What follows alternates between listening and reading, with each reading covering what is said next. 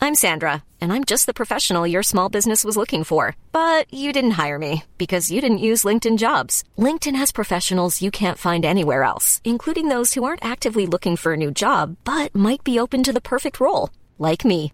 In a given month, over 70% of LinkedIn users don't visit other leading job sites. So if you're not looking on LinkedIn, you'll miss out on great candidates like Sandra. Start hiring professionals like a professional. Post your free job on linkedin.com/people slash people today. Mom deserves the best, and there's no better place to shop for Mother's Day than Whole Foods Market. They're your destination for unbeatable savings, from premium gifts to show-stopping flowers and irresistible desserts. Start by saving 33% with Prime on all body care and candles. Then get a 15-stem bunch of tulips for just $9.99 each with Prime. Round out Mom's menu with festive rosé, irresistible berry chantilly cake, and more special treats. Come celebrate Mother's Day at Whole Foods Market. Planning for your next trip?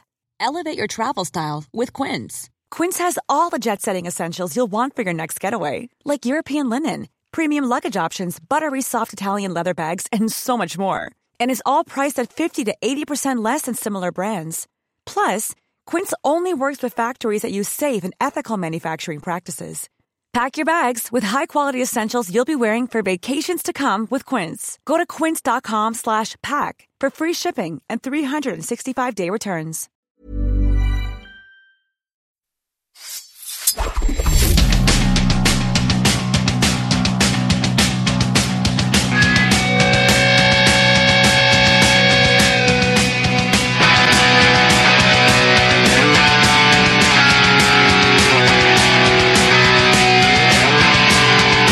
Welcome to the garbage dump. It's set up by the sea. Welcome to the garbage dump, everybody.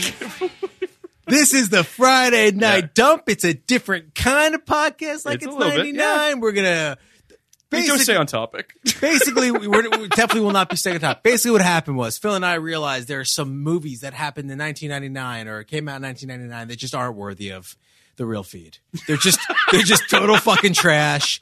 But we do have a mandate here to do every single episode, and we are going to dump these pieces of trash On Fridays. on Friday nights, Yeah, Friday whenever. whenever on Friday, Um, the, the the gloves will be off. the gloves are off for Uh, things like this. Yeah, I mean, we may have guessed, we may not, Yeah, but this we these are, will. these are going to be shorter episodes. Um, they may be good movies. We have no idea. We're going to schedule the dumps Yeah. before. we're and gonna assume the worst, Hey, and if- maybe we'll be surprised. If there's a Dudley Do Right in the bunch, there's a Dudley be Do Right in great. the bunch. That'd be But great. today's It's episode not coming Dudley Do Right. coming at you straight from a nymphomaniacs anonymous meeting. I'm Kenny Nybart, oh, let's go. and this is podcast like it's 1999. We're doing the out of towners. Finally, like you've all wanted. We're doing the out of towners. Jesus Christ, this movie. Uh, yeah, I mean, I this is the type of film that uh, I turned it on and immediately was like, it felt like a relic even in '99. Like this doesn't Yeah. feel like a movie that actually exists in '99. This is an '80s or '70s esque kind of comedy. That's yes, it's trying to be that. But I, Comedy I- Bears or some shit. it had the feel of um, a movie that had been uh, filmed in the early '90s and shelved for like seven years, Mm-hmm, and then came out in '91. But it's actually only filmed in '97. Yeah. Uh, I I always get it mean, they knew this confused with was a turd. uh, it's it's the turdiest. I I always get it confused with um with Town and Country, Yeah. Uh-huh. Yeah, yeah. which is also a massive embarrassing bomb. But did Warren Beatty direct Warren, that, right? Warren Wrote- Beatty. Yeah, yeah, yeah. And that movie, uh, I think it cost like 150, and like That was made, kind of like the beginning, of the end for him, right? 15. He was so old. I mean, like, was that past Bullworth? That was after. yeah, Bullworth. that was like Yeah. basically the last. Bullworth major was the last thing good he did. movie that he did. I think Bullworth's a good movie. I, I don't do know. if too. People think Bullworth's I think- a good. I think movie. that- you think people think it's good. Yeah, I think it's a. Uh, I I think it's a listen, great movie. You I have just not to watched take it, in a long time. I watched it recently. I you just have to like kind of accept. It's what it problematic is. premise to a certain degree. I don't know if it's problematic. I It's- hate that that word has sort of been turned into something else. Right. It's not really a problem, and it's not the the premise isn't even all that problematic. It's just really Awkward. bizarre. Awkward. It's really the right word. Like it's really an awkward thing to see Warren Beatty rapping his way through this movie. Yes. But if you can get past that, which like get past that. Also, like think, think Get about how. over it. I mean, I, yes, yes to that, and also like how crazy it is for him to do that. Like the the con- not Yeah. just the confidence, but like. it's it's a really ballsy movie, and it's ninety eight. Is that ninety eight? So that was 98. So Barely it's- missed it. We just missed it, but like it was kind of a blip of a movie too. Like uh, the soundtrack was big. This isn't an episode about Bullworth necessarily, but I do think But that babe, we can do whatever we want. I do think that that movie um, showed real kind of balls, and it did. and I and did. it's kind of a bummer that that Warren Beatty sort of is just is just nothing anymore. You know, So, you other are. than the guy that gave the Oscar to La La Land when they didn't win it. Oh, yeah. It wasn't his fault. No, I know. Uh, but uh, I just like that he I phased know. it and he was like, all right, I guess we'll just. like, I don't understand. no, he no he wa he was right. I know he was. He stood there and didn't say anything, and Faye Right. Dunaway was like, "You moron! It says La La Land right there." but it doesn't. it did. It said Emma Stone La La Land. Oh, it was the wrong. Oh, it was the wrong card. So it was they gave them Emma. So what happens is, for those of you who don't know, Yeah, because I don't really a understand. couple years ago, no. So when when Moonlight beat La La Land, what happened was, and I'm, I'm sure about this, there are two sides of the stage. Mm-hmm. And they have cards on each side of the stage. They have all the Duplicate cards? Yes, they have Okay. all the cards on each side of the stage. Interesting. For Seems what, like a because presenters come out from both sides, Oh. so they just want to be prepared for both sides. okay. So what happened was they gave them the Emma Stone card from because she had just won previous Best award. Mm-hmm. Actress, and they gave her the Emma Stone card from the previous award. And when they opened it up, I think I don't think Faye Dunaway did anything stupid. Like I Or felt like- either of them did anything. I don't think I, necessary. I think they both had reasonable reactions to opening this up and seeing Emma Stone La La Land. Like I think Warren Beatty rightfully was like, "This is the wrong card," and he didn't say anything. Yes. And I think Faye Dunaway was like, they obviously like just put in the wrong La La Land card. Sure. And it's I also wonder if they were like, La La Land is probably going to win Best Picture anyway. So they figured like they had a good shot. Of, I, I- mean, they could have been right. Is They- the point I'm trying to make. they could have been right. And then I love that. I love because it's really so crazy. It's the best. It's the best thing. I mean, like it was also we've never talked about this. Mm. It was the best thing for La La Land A hundred percent. by a million. By a yes, You realize La La Land has the most it's insane. nominations of any movie ever. It's crazy. I think La La Land is, and I do think that we were a little unfair to La La Land, as unfair as we're going to be on on Out of Towners probably, or maybe maybe more so. Oh, more I'm unfair to kidding. La La I'm- Land. I do think that. So I remember, and I think you had a similar, maybe not. I don't know. I saw La La Land at a screening. I don't know about two, three weeks before it came out. You saw it pretty early. Yeah, I saw it like two or three Yeah. weeks beforehand. I remember that. and uh, it was right after the election, and I was just like, "This is the ha- I, this is the happiness I needed on a screen right now," and I really enjoyed it. It was just a really nice, fun, sweet movie. And I predicted Moonlight would win. you did. I did. This Post- is post-election. months, Yes, months, yes, yes. months before it happened, because we both we were coming at it from the same like the election is going to change this. I think people are going to want a film that like Yeah, you know kind of.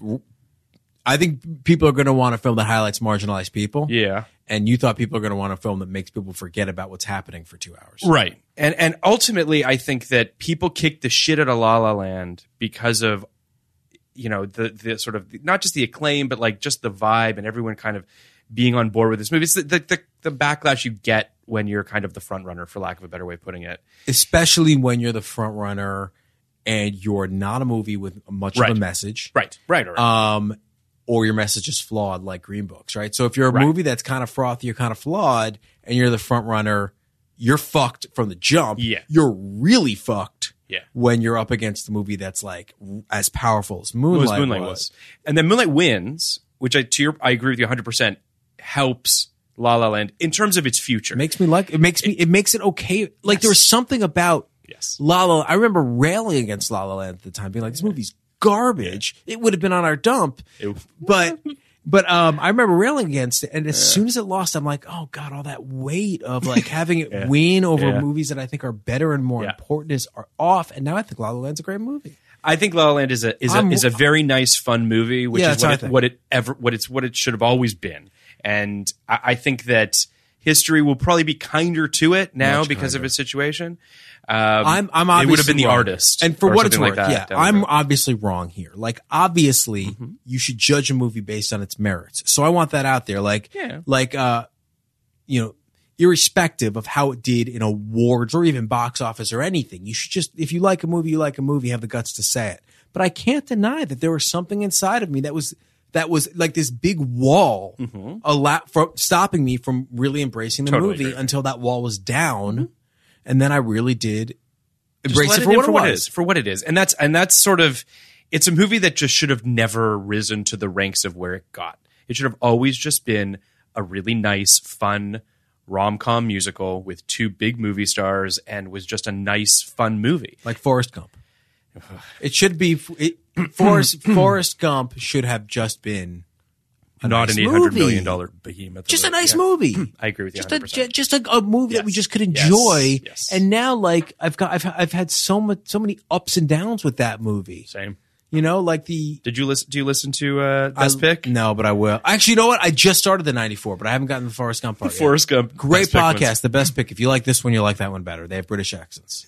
Yeah, they sound. They just sound classier. Even when they're like shitting all over a movie, it's like, oh, you guys are I really love classy that. about it. I really, I love the way they Yeah, talk. it's I- really great. Also, the structure of it. You must love the rules that exist within that podcast. I 'cause do. It's, It's, yeah. so for me. It's an amazing. It's a really good podcast. podcast. But and, and as you know, I'm I'm furthest thing from an Anglophile, but uh, but they they they've really made me think that there are, at least three British people worth knowing. yeah, at least. At least, at most. Uh, the out of towners. Um, I'm just going to give the the synopsis. I want to say one more thing about oh, sure, Bulworth. sure. He actually like did pretty well in terms of box office. critical stuff.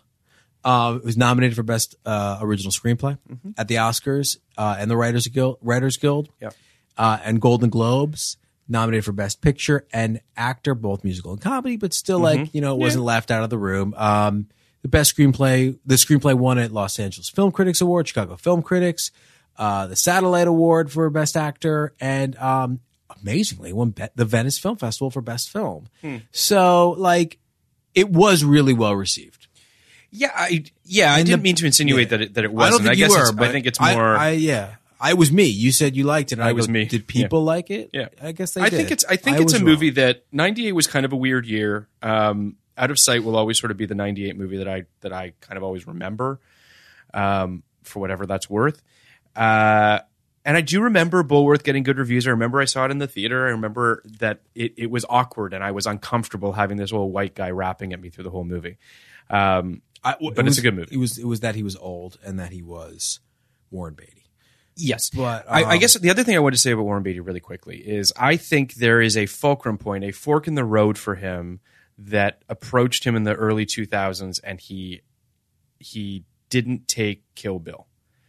He was that role was apparently written for him, uh, and uh, he didn't want to do it. But you know, he's only made one movie since Town and Country. Mm-hmm. Yeah, I know. As a per, Yes, as a- rules don't apply. rules don't apply in any capacity, right? He was as an Yes. actor Yes, or no, I understand. director Yeah. or producer or anything. So he's really He's- just been he's kind stepped of away from Hollywood. chilling for Yes. twenty years. No, I, I get. while I his get- wife is in a movie every other every day. every other day. He's just, I guess, he's just done being a movie star and, and doesn't want to do it anymore. Which, listen, I, I I respect it, I understand it. I guess my point I is, love his career. That Kill Bill would have been just the perfect cherry on top of the whole thing. I think I'd like to see him do. one more. It's a it's But- a it's a Henry Fonda Golden Pond thing. like just maybe. one more, and then that obviously it wouldn't be that movie Yes, because we yes. would never make that movie today. But one more, just kind of Yeah. like, you know, what it's kind of it's kind of Paul Newman in Road to Perdition. Yeah, that's a perfect example. I and, and I just I I- maybe part of it, if I'm being honest, I think part of it is he doesn't want to be a supporting player. He almost- I don't know if he ever really has. That's the thing. Like- he's always been the top of the culture. So he's just he's a, he. I think he just always wants to be a leading man, and he just never wanted to play second fiddle. to He's as bi- he's he's as movie star movie star as I can think of.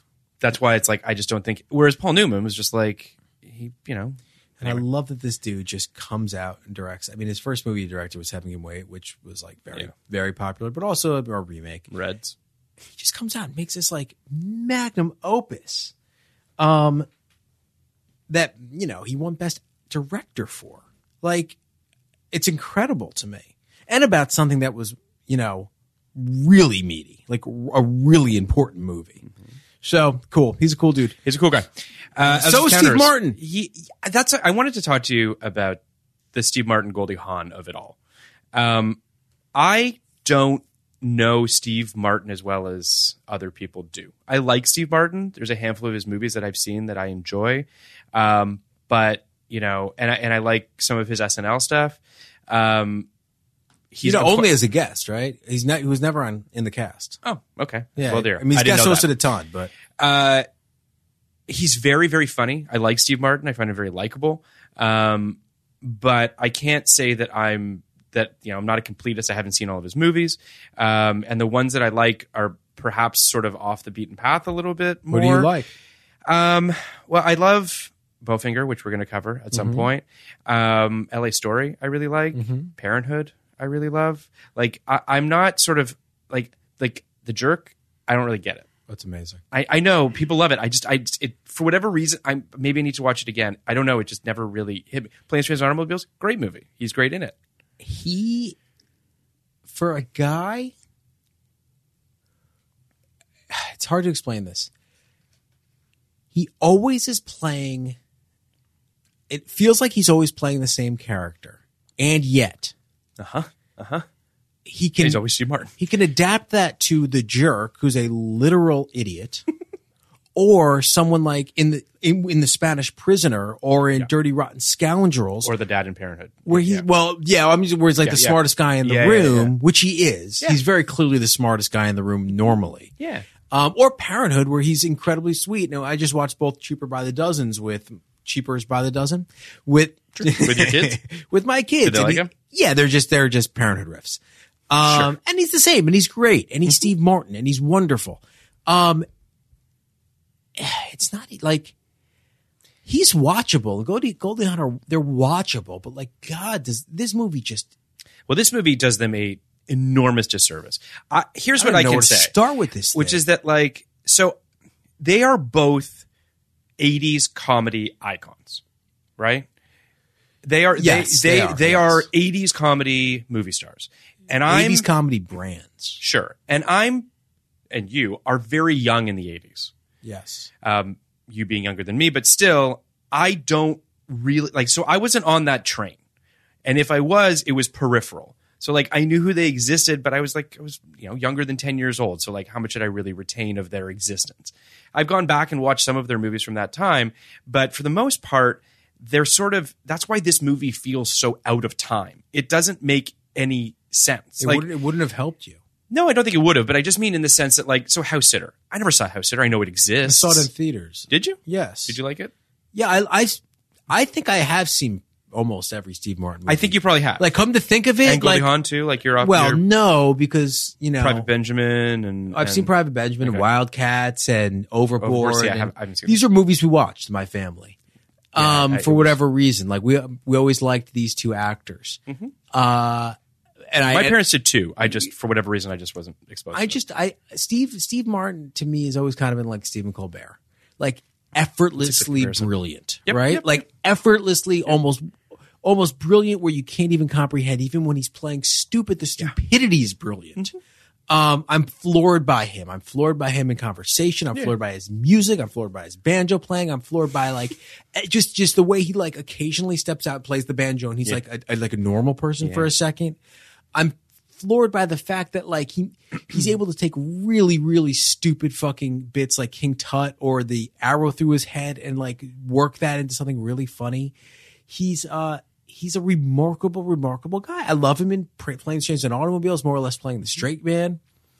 Um, I like two minutes complicated. I like him in It's Complicated, which is more or less a s- romance that's Straight. It's a straight romance. He's a very to your point. Um, and it's funny because I was talking to Mel about this the other day. Uh, we were watching uh, Working Girl was on. Amazing, Great movie. Uh, and it's interesting how there's sort of there's two modes to Harrison Ford. There's like action movie Harrison and Ford, there's occasionally Sabrina, and then there's uh, like drama, Working Girl. right? Working Girl Regarding Henry, Witness, you know yeah. what have you. which is not my favorite, but But I guess he's always Harrison Ford, and yet he's not. And I feel like it's sort of similar with Steve Martin, which is that like you never kind of feel like he's not Steve Martin, it never feels like he's playing a character. right? Yeah, You know what I Harrison mean? Ford sometimes feels like he's playing a character. You think so? I mean, I sure, guess Indiana like I Jones think and they're- Han Solo. I think yeah. Han Solo and Indiana Jones are like. I don't think they're, They're like two- hats he wears. Yeah, I don't think they're two sides of the same coin. I think they're two distinct characters. Yeah. even though they're like very similar. You know, He likes So- one of them more than the other, though, pretty clearly. But yeah, He likes jo- Harrison, Indy. Indy. I like Indy more than Han Solo. Sure. I think, Well, but there's more dimension to him. right. But um, this is all sort of a long way of saying that I guess I watched this film and I found myself embarrassed for the people involved in that. I know that sounds shitty and harsh, but it's only because there's stuff here. Like it's not it this isn't this isn't the type of thing that that couldn't have been at the very least, you know, a B comedy but instead you you're seeing like the the movie kind of like goes into weirdly edgy places but doesn't commit It's a very desperate movie. it's what I'm saying? um, yeah, it's comedy done by people who. uh, It's comedy done by obviously Goldie Hawn and Steve Martin and John Cleese know what they're doing. and they're like where where's my Martin mark? McKinnon knows what he's doing. Like there are people who know what they're doing, but but whoever wrote this, you don't know who wrote this no, I know Neil Simon wrote the original, but no like but oh, here's the best part you're gonna love this oh no, yeah it's mark lawrence okay, who did forces of nature in the same year he Yeah. did two movies They're very about similar. the perils of transportation honestly, it was the Forces of Nature was, was in my head a lot during this because they're both movies that don't know how to tell a joke. forces of nature is a better movie than this Oh, I agree with that. Um, forces but there's of nature at least has like a perspective Force of Nature has has there there's there there's Yeah. yes, and then and and it's a world and and there's there's something going on there. It's Um, also not like this movie is broadly comedic and embarrassing. and embarrassed, but they are swinging for the fences. It feels like on clams, like bad jokes. Clamps. That's what eh, ultimately these are just the. You're, you're right in that it easily could have been a B with decent jokes. Yeah. And it would have been a B today because this movie was basically made. It was date night with Tina Fey and Steve Carell. Totally. Mm-hmm. And that's a B. Be- because those two, like, I just think maybe they had more power. Who the fuck knows? Like, they're not capable, I think, of of being this bad. they're also, and I say And I this never with would've all thought due the- respect, Yeah. they're younger. Not that much younger. Tina Fey and Steve Carell date night age to these. I, I think there's They're 15 mid years between 40s them. versus mid 50s. I think. My, and I, the only reason I bring that up is because it, there's a there's a little bit of a fire in the belly of Steve Carell and Tina Fey in Date Night, and there's no fire in their belly for this movie. They're like, "What is my mark?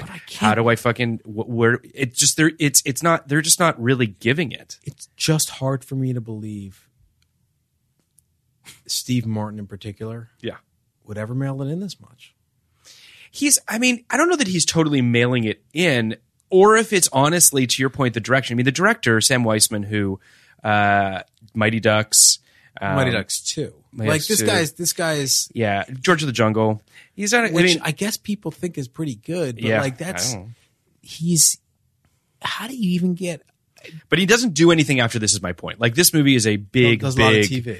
yeah it's a big failure financially and he's kind of in movie jail after this and you have to wonder whether or not maybe there is something to be said for the direction is bad and and steve and goldie are just like taking the director at his word and just doing it the way he wants them to do it and it's just not landing Seems like it. it could very well be it Seems like it. but yeah See- uh, i'm gonna give a synopsis because no one's seen this fucking movie uh, no, no one's no one's seen this seen this movie. movie. This movie doesn't exist. This is this, Are people uh, aware of this movie?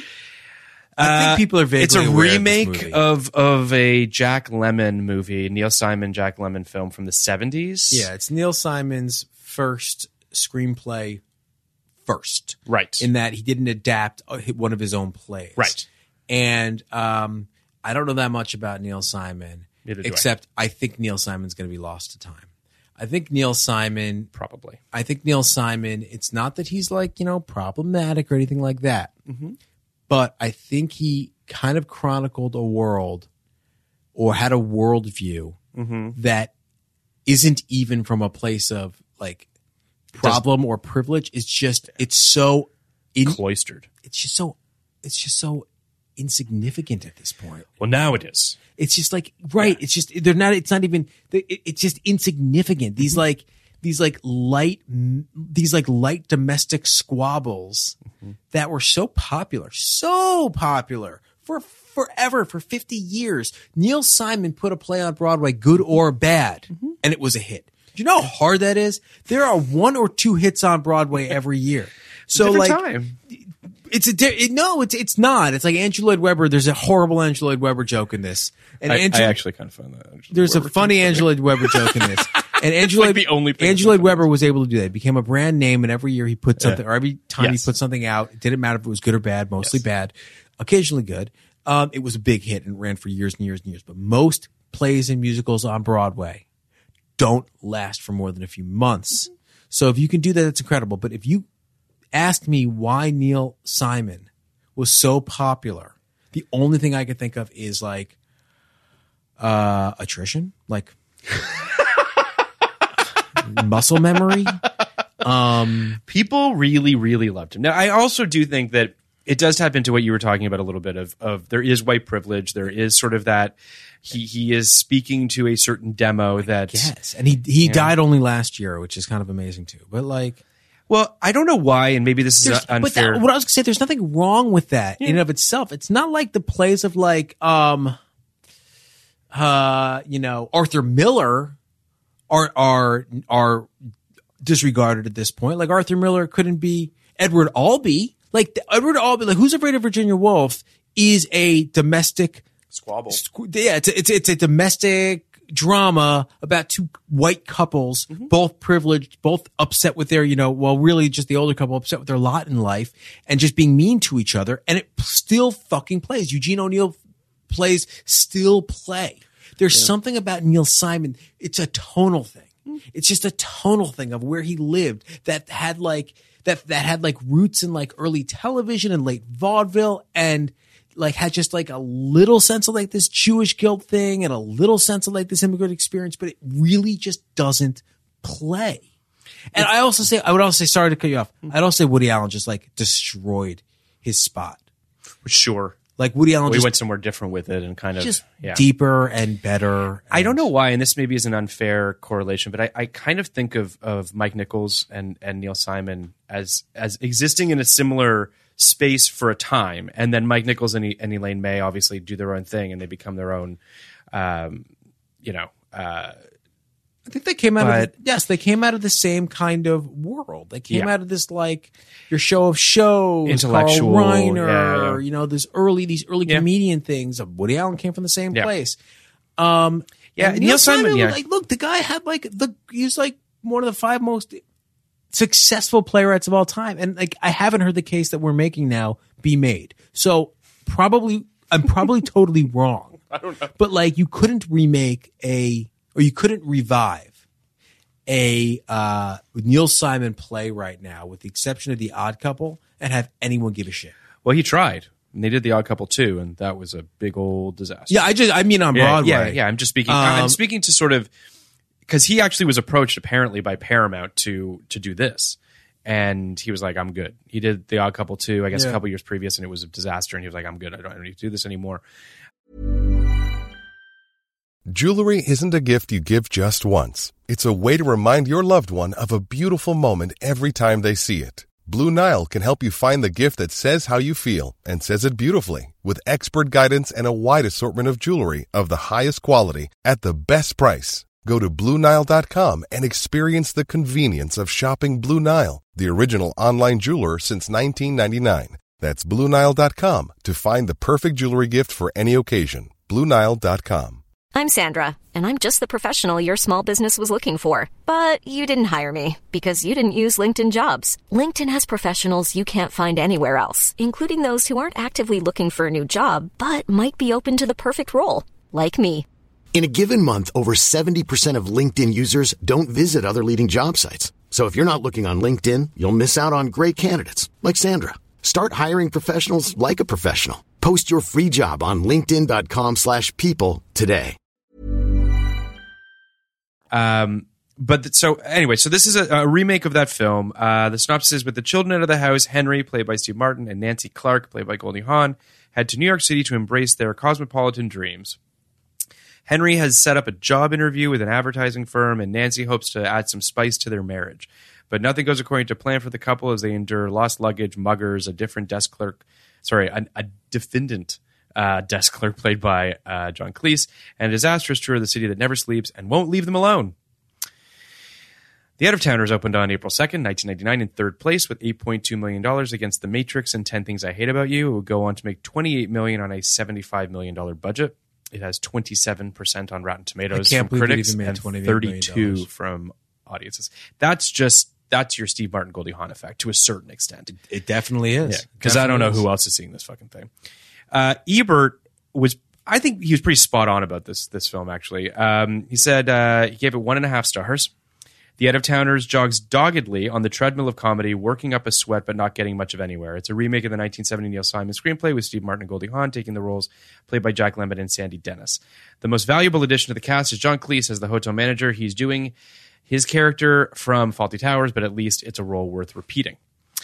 Uh, John Cleese, who perhaps has a hand in the precise wording of some of his own dialogue, I don't know, uh, which spins eas- Possible. possibly, which spins easily between ingratiating toadiness and loathsome sneering. Uh, there are a few things. There are a few things funnier than Cleese playing a snob who's pretending to be a Democrat. But even some of the movie's surefire ideas don't seem to work. There's a moment, for example, when the clerks are caught in a compromising pr- position in Central Park and are suddenly hit with spotlights and seen by dozens of people inside Tavern on the Green, including Mayor Rudy Giuliani Yeah. playing himself. Drop 10 points just because. Yeah, just for that, just for that alone. Uh, incredible as it may seem, this is not funny. Can you believe that? Anyway, uh, yeah, it's not. Uh, as it became increasingly clear, the out of towners was not a proud moment in the often inspired careers of Martin and Hahn. I started looking for evidence of little moments of genius that the stars may have slipped into the crevices of the movie on their own. Surely it was Martin's idea to suggest renting advertising space on the tongues of dogs to tattoo the word Alpo. Sure. yeah. That might have been the worst joke in a funny movie yeah. instead of the best joke in an unfunny movie. Yeah. I think the other person worth talking about with this film and this sort of being one of the death knells of his career is Robert Evans, Yeah. who produced this movie. Um, again, this is just a bunch of people kind of going through the motions thinking that they still have it. And I just don't like, why would Robert Evans produce this movie in 99? Like, He had it's- nothing going on. I guess. I guess that's fair. I He guess- like he had nothing going on. The- I, I think this is this is actually a little more instructive. Uh, this is a um, this this is um, a cautionary tale. It is whether to burn out or fade away. it's a, cau- no, it's a cautionary tale about the uh, ab- about reaching too far for IP. Mm. Um, it's just Yeah, you'd think we'd be there by now, but yeah. we're we're close, right? But this in 1999, I think they they started to run out of like the IP they were comfortable using. Sure. you know, and we've seen it a lot. Like we just saw it with our in next week's dump, which will which will preview the end of this. Takes something that should not have been adapted and adapts A- it. literally an unadaptable book. Yes, and adapts it because they're just reaching for, IP. Because on one hand, in 1999, you have all these genius auteurs doing things that we can't believe. On the other hand, you have all these people like with it, you know with their their fine their their final dying breaths, pulling out the out of towners that no one cares about. And like you know, with all due respect, I throw like Thomas Crown affair in there too. God Damn it. But that's like, not that's not true. it's not true. but no, Thomas Crown Affair at least was considered to be a pretty good movie. The, the thing about this is this wasn't even a This good, yeah, this wasn't oh, this wasn't even worthy the- of remake. Even the Out of Towners from 1970, which chronicled a day. The whole thing is so fucking crazy. All right, so the whole thing with Out of Towners 1970 was that they were from Ohio and they were going to New York, and New York was like New York of 1970, where people got mugged every day, and where Times Square was nothing but you know Prostitutes and prostitutes and pornography theaters. And like we're like boring white people from Ohio were like actually afraid to go. yes, In 1999, like thanks to Rudy Giuliani. I was gonna say love him or hate him, and we hate him obviously, but like, and used met, the methods that were used, like believe us, believe believe me and us when I tell you we get it that there are like significant issues that led to significant problems. yeah, But the thing that Rudy Giuliani did was make New York friendly to tourists and out of towners. so this movie is even less relevant. It's irrelevant. it's irrelevant. Steve Martin says early in this Mm. movie, I hated New York when it was fashionable to hate New York. And now, now it's fashionable to love New York and I love New York. And the, that's the thing. It's like the, they're, they're, they're, this they're doesn't feel like forced- a New York movie either. no, they're forcing this idea of like New York as dangerous death trap onto 1999 New York when like anybody who was dangerous was rounded up and put in jail for sitting on the sidewalk or smoking a joint or playing frisbee in the park, which are all real things. So, like, and I'm not kidding. So, like, Rudy wanted these people there. Yeah. and they, he made it really comfortable for them. And this also like this movie is also entirely it's entirely based on the idea that Steve Martin and Goldie Hawn don't have anybody who they could call collect. Just make a collect call to anybody, and you, the movie is over. over over I, there's no st- there's it, it's well there's a couple buys with with steve and goldie as well which is they never feel um they never feel sort of like uptight people from ohio they They feel, feel kind of- like fucking new yorkers They feel kind of okay with all this. They're- it- Their it- lives are so. I think we should we should run through this movie. we- yeah uh, a well, little bit. uh, yeah you have more. Uh, i just wanted to sort of make sure that i wasn't the right we will talk about it as we go along all right. uh i do want to Because say Eh. you have to believe you have to hear what happens in this movie. It's important for you to understand what happens in this movie to understand why it's so terrible. Uh, sure, sure.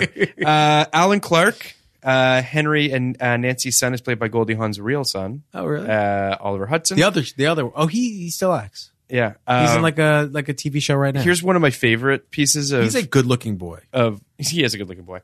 Uh, one of my favorite pieces of I guess it would be trivia about this film uh, is that a massive amount of footage was stolen and they had to do reshoots. Oh wow, that's hysterical. It's like it's like Who steals this fucking I footage? know. Could you imagine?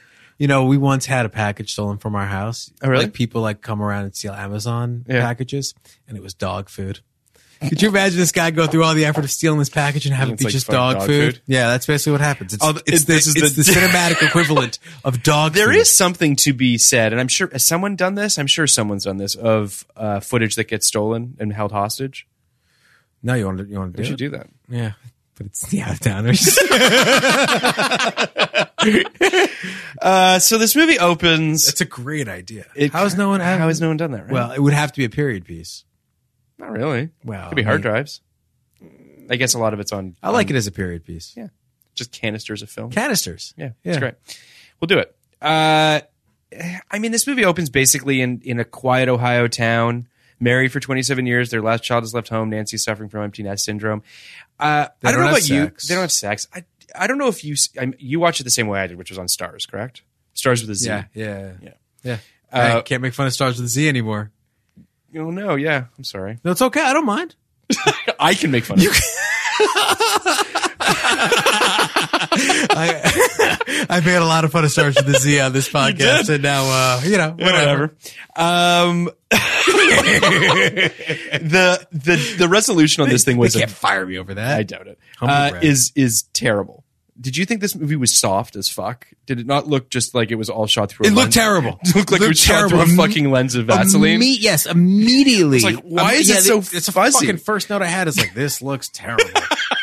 it looks terrible. It's So just- yeah, uh, they don't have sex anymore. They don't She have wants sex. to. She's Okay. fucking ma- making their bed, and you've got like stupid music in the background. Anyway, you, we find out after they drop off their kid at, at the airport in a scene that is, I guess, supposed to be quirky or funny, where like he gives his son a hug and says, "Be nice to your mom. She's really being hit hard." And then the mom gives him a hug and says, "Be nice to your dad. He's ha- this kid hitting him really hard." It's just stuff that you're just like, this stuff is first draft shit. It's like placeholder jokes that Yeah. got shot. that in yeah, that in and of itself is not that bad. It's just you know. But it's- anyway, uh, so unbeknownst to Nancy, Henry's lost his job to corporate downsizing, and they have an in- he has an interview in New York. Um, Yeah. he while speaking on the phone mounted on the wall in his bathroom. Yep. Whatever. I mean, like I know that sounds like nitpicking, but you have to see this phone. This phone has this phone has seventeen lines on it. He stole it from a doctor's office, and it has seventeen. like it's one of those giant phones with like that you call or that from a hotel that you call the concierge with. Um, I, I don't understand why this enormous phone is mounted on this bathroom wall. So they Nancy and him. Nancy says that she's considering going to New York with him, but that she thinks that it would just be she'd be just tagging along and be weird. And he's like, "Yeah, pretty much."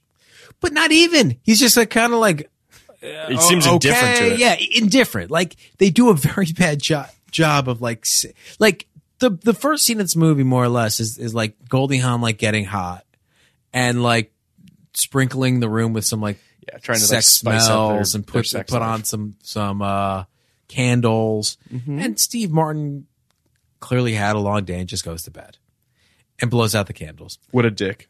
it's like yes, that's kind of where I'm coming from. Like that that in and of itself like doesn't really sell it for me. That just No. sells. I get that. I, I get that they haven't had sex, but I don't get that. Like he's not being really attentive. They're fucking. It's honestly they're this whole movie fifty Like, is a they- shrug. It feels like there's no shrug is kind. but you, I, I, I say that almost literally as though there's been no attempt to sort of put energy or Yeah, anything yeah. into it. So it's like that's a perfect example of like he's not a bad guy. This isn't funny. What are we doing? It's a shrug, and then th- go on to the next scene, which It's- will be the same fucking thing. It is the it is the it is the the, the like the the the 101 way of conveying this idea. It's the most literal, boring, we've seen it a million times way. You know what it is, Phil? It's like when you write a scene that you love, Yeah. but it's like four pages. And then you're like, well, shit, I, I'm over by, you know, two pages. I have to cut something down. Like I could just cut this down to the bare bones. I'll get the thought. I'll get the point across, but I will lose all like the flavor and everything that made me like it. You've lost the meat's gone. The now meat. It's just, it's just there. And that's what this scene in particular feels like. Movie. It's a, I know there's no commercials. There's nothing coming on. a- ER isn't coming on after. Like you can you can go an extra like 90 seconds if you actually want us to like Well, this movie care about these characters. It certainly feels like this movie is also edited with an inch of its life as well. Like it's it is ninety on the nut. that is why I did not destroy it in my rating. really because it was brief. Ah, Yeah. It's- Yeah, fair. That's honestly, I mean, I don't want to give it away, but brief and unambitious. So all, it's Should've put hard. that on the poster. It's hard to get too mad at a movie That's true. that isn't trying to do, Do anything. But like you know, like all it's trying to do is like It's a little ambitious. I, I think it's a little ambitious in, or, or a little spicy at times, even though it's not really. I think all it's trying to do is fulfill its promise of be a movie with Steve Martin and Goldie Hawn. That's, but I do That's think like that the it. like the the the sex. Um, The Nymphoman- Nymphomaniacs, Yeah. which it really isn't an Nymphomaniacs No. Anonymous meeting. It's it's, it's it's like It's- a it's it's, a like group a sex group thing. sex thing. group sex addict. Yeah, sex, therapy. sexual addiction is the right way to put it. But like that mo- that scene tiptoes towards being slightly audacious and slightly interesting, and then runs away from it. Cynthia Nixon tries to make it slightly is- audacious Cynthia and slightly Nixon, interesting. God bless her. She does. She, She like, does. Yeah, she, shows up. I mean, she's literally feels like Miranda it- that shows up in the middle of the scene. But, uh, and she, yeah, I would actually say she's one of the moments where not just because it's Cynthia Nixon and obviously I love Sex and the City, but it's also just like, oh, there's like There's there's life. there's there's, life in sign this. of life. Yeah, there's like a pulse It's like, for a dun, second, Dun, dun, then dun, dun, it's like- dun. and then, yeah, I yeah. know. and then it's Because I didn't feel the way about John Cleese. Like John No. Cleese was exhausting to me. I agree. Also, we, I mean, we'll get to it, but we got to talk about what this drag. I don't really understand what. I mean, I know what they were going I know. for. I was trying to. I was trying to like excuse it in my head. Well, because it's kind of birdcagey. It's trying Oh. to do. It's trying to tap into that kind of thing. I, I think that's that's like straight up transphobic what they were doing. But in terms of like in why this or in birdcage. in this, no, birdcage is a birdcage is right. masterpiece. Yeah, yeah. Um, in this, I mean, she calls him a transvestite. She Oh. does. I literally was like, "Whoa!" Yeah, it's a gold, goldie girl. Goldie, that's a bad Get your look. man to do a rewrite on that one. Um, but uh, but it's it, I guess like the real like issue ultimately like I hope the real issue is that he was wearing the clothes of like an important guest, not that That's like you're you're giving them a lot of. I credit. am giving a lot of credit because I refuse to believe that He was like, wearing her earrings at the end. he was wearing like their everything like he was going out as a as a cross dresser because he's not really trans he's like I don't. I. Ugh. Uh, so at this point in the story, anyway, Nancy sneaks on the plane with uh, Henry, and this was when the movie when I Yup. really right This was when it was like Yeah. pass. This is when I was like- hard pass. you, you, you- we're done now. You, Yes, you we're done crossed now. a Rubicon. That's right. I will watch this movie to completion because it's my job. yes. but I'm not like I'm out. So I will not. I know I will not be enjoying this movie. So to, to to explain what happens, Please. So as we said, or as Phil said, Steve Martin's going to New York for this job interview. Uh, he has a seat on the plane. Goldie Hawn doesn't. Goldie Hawn, I guess, didn't tell him that she's going to be joining him on the plane. She just shows up and gets a seat on the plane in the last row of coach, and he's like probably eight rows up.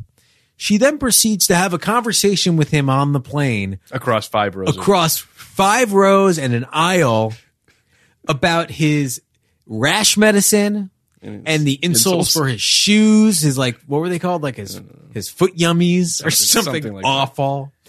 And at that point, it's just like I don't know if what you're going for is like like basically the cable guy, but she's the cable guy. Which, by the way, I kind of would have signed on for that. Like, if that was what this was, and this became quote unquote the odd couple, and she goes, you know what I mean? And, it, and it's him just being like, I need to get away from my wife. Because she's going I just insane kinda might have because been on board. empty nest syndrome is actually like A real thing. terrifying. No, I mean I don't mean to like like put too much gravity into it, but like I, like there's a, there's a funny like we haven't like gotten to the place where like it's you can't joke about it. There's a funny movie to be made about a person, a parent, like slowly going crazy because they have nothing to do, which I think is kind of what this movie is like could have been. Well, it's funny because I, I just finished reading a book uh, called Mrs. Fletcher, which is going to be an HBO series uh at the end of October, which is about that very syndrome of a woman who's, you know, in her late 40s, early 50s. She's a single mom.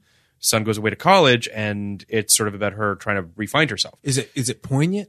It is, and it's Yeah. funny, and it's weird, and it's like she gets into like online porn, like not being a part of it, but like finding ways to sort of re-excite herself and kind of plug herself into this current world that we're in. It's, it's really, it's really great. That's why I keep having kids because I'm terrified of it. So Okay, I'm just gonna keep having them keep having them until you know. until I die. Sure. Um, Okay. but yeah, but that's there's a movie there. There is a movie. There's a movie there for sure. This isn't it. And in No. fact, it's super weird to like not even explore the empty nest.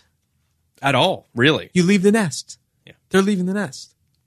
They should have been out of the nest for Mm-hmm. quite a while. It's also weird to start it with him going like abroad. Yep. Like that you, you've had an empty nest.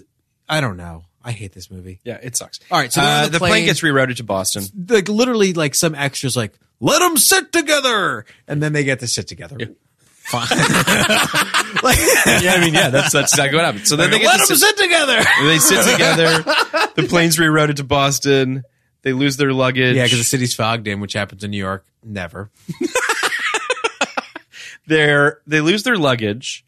You've got a, a you've got a luggage claim sequence of Steve Martin climbing up the luggage claim and then like falling off of it. It's all just That's very- what I knew. I was never coming back. That's what I, I mean. I Yeah. knew I was. Yeah, no, I was like, I, you lost me. Yeah. In the plane, and then that luggage sequence where he goes up the luggage carousel and takes like a takes like a bag to the gut and falls backwards. I'm like, that no one would do that. Like he's going up and he's being like. My name is Henry Clark, and my bags are black. And I was coming. It's like he's yelling into the Into the fucking drapes. thing, and it's crazy. He's yelling into the drapes, and I'm thinking, this is the guy who is in planes, trains, and automobiles. Like he knows what works. But they think they're doing that. They no, think that- there wasn't a joke like that. Planes, trains, and automobiles. no, There no, was I know nothing that, like- but I think they think that they're they're. I- it's like Steve Martin and luggage. People love this. I feared that they think like they're Uh-huh. like planes, trains, and automobiles worked. Let's put Goldie Hawn in the John Candy role, and like let's like up the ante a little because it's the '90s and people are like l- funny, Right, or whatever, right. or people like are like uh, people. You, we need we you know we need to get sexy or whatever the fuck they thought. Um, it's a really bad moment, and then like you get the literal one moment where Goldie Hawn says she was an advertiser when she draws a picture of the luggage and the luggage clerk is like, that's a good picture. You an artist. She goes, I wasn't advertising. And I only mention this because that's the resolution of the movie that she gets back into advertising. the The, only time she's ever mentioned missing it, being interested in it, having done it. whole movie, like there was like this, I if you watch Desperate Housewives, Felicity Huffman, God rest her soul. Oh. All right. Felicity Still alive. Felicity Huff, Huffman's arc was that she and her husband both worked before they had kids, and she was a working woman. Right. and she really missed it. And being a parent to these three lunatics was hard for her. And by the end, I think of the second season or maybe the first season, can't remember. She got in a big fight with her husband, and she's like, "I need to go back to work, and you need to stay at home." And they took a whole season building that up. Okay. and that's where. But this, they didn't even. They, they one point, she's like, "I used to be in advertising." My sense was like, she didn't care about the advertising part. She didn't care about working. She may like to do art here and there. Like they, it's not that hard. Well, they they really do. Uh, they do Goldie's character absolutely no service in this movie, and it's it's it's really kind of hard to watch at times. Um, She's rough. she's rough. She's not like they don't really give her any real character. Um, her arc is about like all over the It's place. all, it- it's really all over the place. Uh, he has sort of. I mean, obviously he's got the job that he's trying to get. Blah blah blah. But I I, I don't know. I mean, maybe I'm expecting too much from it. It's possible. Well, you're I also mean, like there's it, it- these are very basic things. There needs to be a desperation that these characters are not. These characters sleep in Central Park and they seem kind of cool with it. I- it's Like they, there needs to be a desperation that going into it, and also the secret should be held for much longer. Like Steve Martin needs to be fucking desperate. If I don't get this job, like I don't know, I'm like dead. I like, um, like I'm gonna get divorced. Like Yeah. my kid's gonna have to come back from wherever the hell he is. Um, like a lot of bad things. there's there, there's there's no consequences really. You never feel like there's any real peril in what's going on. Your kinda point do. about technology makes absolute sense too. We're just like they this is just crazy that these people would have been able to like find some way to get themselves out of this predicament. Right. Um, which brings us so they're mugged. I at- would have they're- just gone to the police station and course. just said, "This is what happened to me." I was Can mugged I- by Andrew Lloyd Webber, and then you Yes. just you just can you I know? just hang out here? yeah.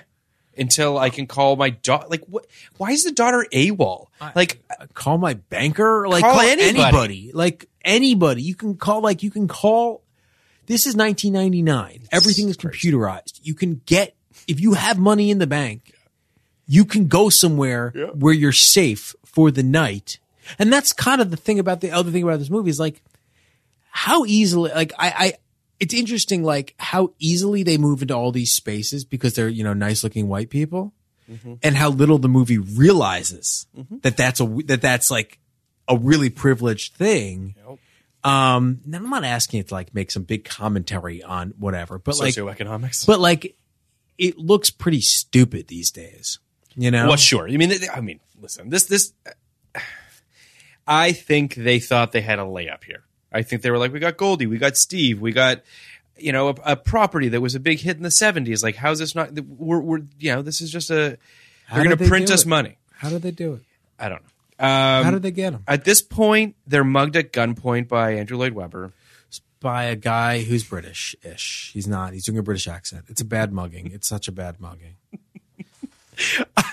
I found it a little funny, uh, only insofar as the bit was a little funny, which is that the bit guy was a little inspired. I agree. the with you. guy goes with it for a sec because she she assumes that he's Andrew Lloyd Webber for reasons that are Oh, that is- he he's going at he. No, no, he's he wants them to believe that. oh is that how he starts it? He doesn't say it's me, Angela Lloyd Webber, but he says it's He- me. I'm, he- I'm, I have a Broadway show. Oh, yes, yes, yes, on. my apologies. He starts by saying- right. He wants them to say what show And and then Jesus she- then Christ, superstar. Right, and, then, she thinks Andrew Lloyd Webber puts together the the breadcrumbs of what And, he's like- insinuating. you know, Yokel's from Ohio. Like he's short, he's British, he's balding, he's Angela Lloyd Webber. Enough. Sure, even though like Angela Lloyd Webber, all you know, whatever is like, in my opinion, like a very unattractive man. And he this looks guy, like he belongs in his place. Angela Lloyd Webber's crazy looking. He looks like his face is falling off. This guy's like a perfectly normal looking guy. But like, it's like, I just like, the best. I know, like someday someone's gonna, someone's gonna hear these podcasts. Maybe. not the dumps, but someday people are gonna hear this, and I'm gonna lose every job I've ever had. Star- Stars is gonna be like stars with a Z, huh? so basically, at a certain point, this guy just snaps and he's like, "I'm done fucking with this with this Andrew Lloyd Webber bit." And he pulls out a gun and he he he steals your money, mugs them. Uh, for for some reason, And this is so bad. this you know what I'm about to say. For some reason, Yes. Steve Martin has put his credit card in his sock. Because he was preparing to get mugged, I guess. But like, it, it's just like, Like again, if this is, you know what this makes me think of? Do you remember uh, to allude back to Sex and the City? Do you remember there was an episode of Sex and the City? I think it was in season uh, season six, um, where uh, Carrie and Berger go out one night to a, a restaurant or whatever. Uh, you don't remember any of this? You're looking at me like, maybe. I mean, I don't think so. well, anyway, the, the woman standing in front of them is wearing a scrunchie. okay. And the whole episode revolves around the fact that she read his book, Berger's book, loved it, but had one note, which is that a woman would never wear a scrunchie in New York City. And Berger can't handle it. He can't hear anything other than the one criticism. So there's a woman in front of them in line. She's wearing a scrunchie, and he like he ready to like rub her face in it, being like, "Don't you see this?" And Carrie's like, "She's not from around here." And then she turns around, and the woman has got like a southern accent or something. Yeah. She's clearly not from town. Like that's what needed to happen with Steve Martin and Goldie Hawn's characters. They needed to literally feel totally dissimilar to their surroundings in order for any of this to work. They needed to become essentially cartoon characters of people from the Midwest or whatever. But they didn't go with that. So like I bring this back to the, the credit card and the sock thing because again, it's an easy joke to lay in earlier to have Steve Martin say like, I better keep some money in my sock or whatever. We're going to New York and who the fuck knows what's going to happen there, even though that's an absurd notion. But they don't do that. And instead he just goes, yeah. I got my credit card in my sock. Like we're supposed to be like, well, why the fuck did you do that? it doesn't seem that hard. It's not that hard. like not. they're too upper middle class to believe any of it. Like it's not that hard to believe that a lower middle class or a lower class couple could never have been on a plane before. Sure. Because there are Sure. like probably a hundred million people in this Yes. country who've never been on a plane Absolutely. before.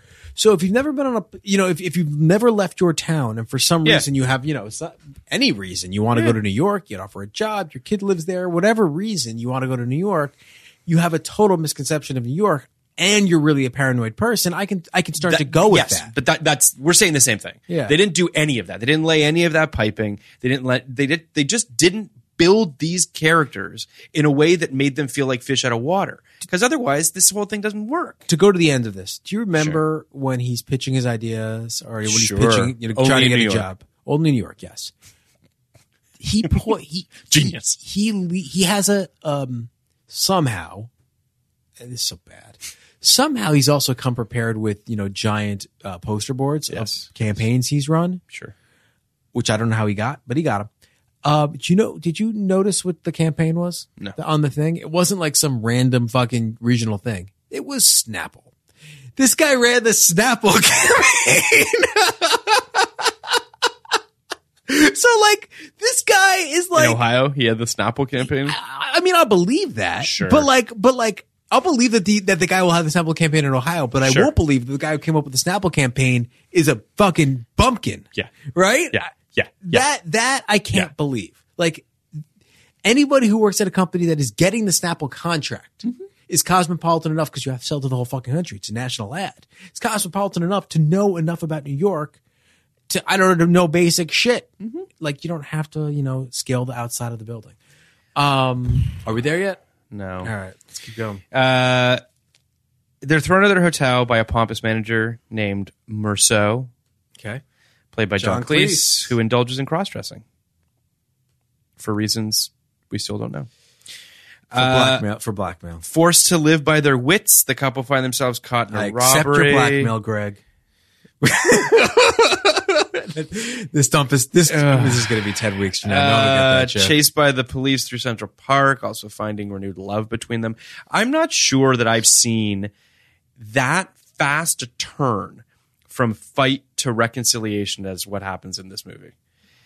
They go for the jugular. They yell at each other in a way that you're like, oh, well, okay. I mean, that's going to Yeah. be tough to unring that bell. Five seconds later, she's startled by Steve Martin just like sneaking up on her and being like, I'm sorry. I'm sorry I said anything. And then they're Let's fucking in the have sex bushes. outside in Central Park. Uh, oh, and then there's the part that I am admittedly a bit of a sucker for people pretending they're high. I generally find it funny. It's it's fish in a barrel. Okay. I'm I'm not I'm not going to sit here and say that it's Sometimes it's funny. Sometimes it's funny. Uh, in fact, Sex in the City. I don't know why, but Sex in the City. There's a there's a couple moments where Carrie is high in that, and it really makes me laugh. Wait, did we miss the part where they're scaling the outside of the? no, we're gonna. We're All right, gonna sorry. I my mean, bad. I, we kind of jumped forward, but we'll jump back. yeah. Uh, he the high part in this movie when Steve Martin is high is deeply unfunny. It's crazy. It's it it never it's not crazy enough to be funny and it's not like restrained enough to be funny if that makes any sense. Like he's in some in between space that it's just it's just it's really really not good.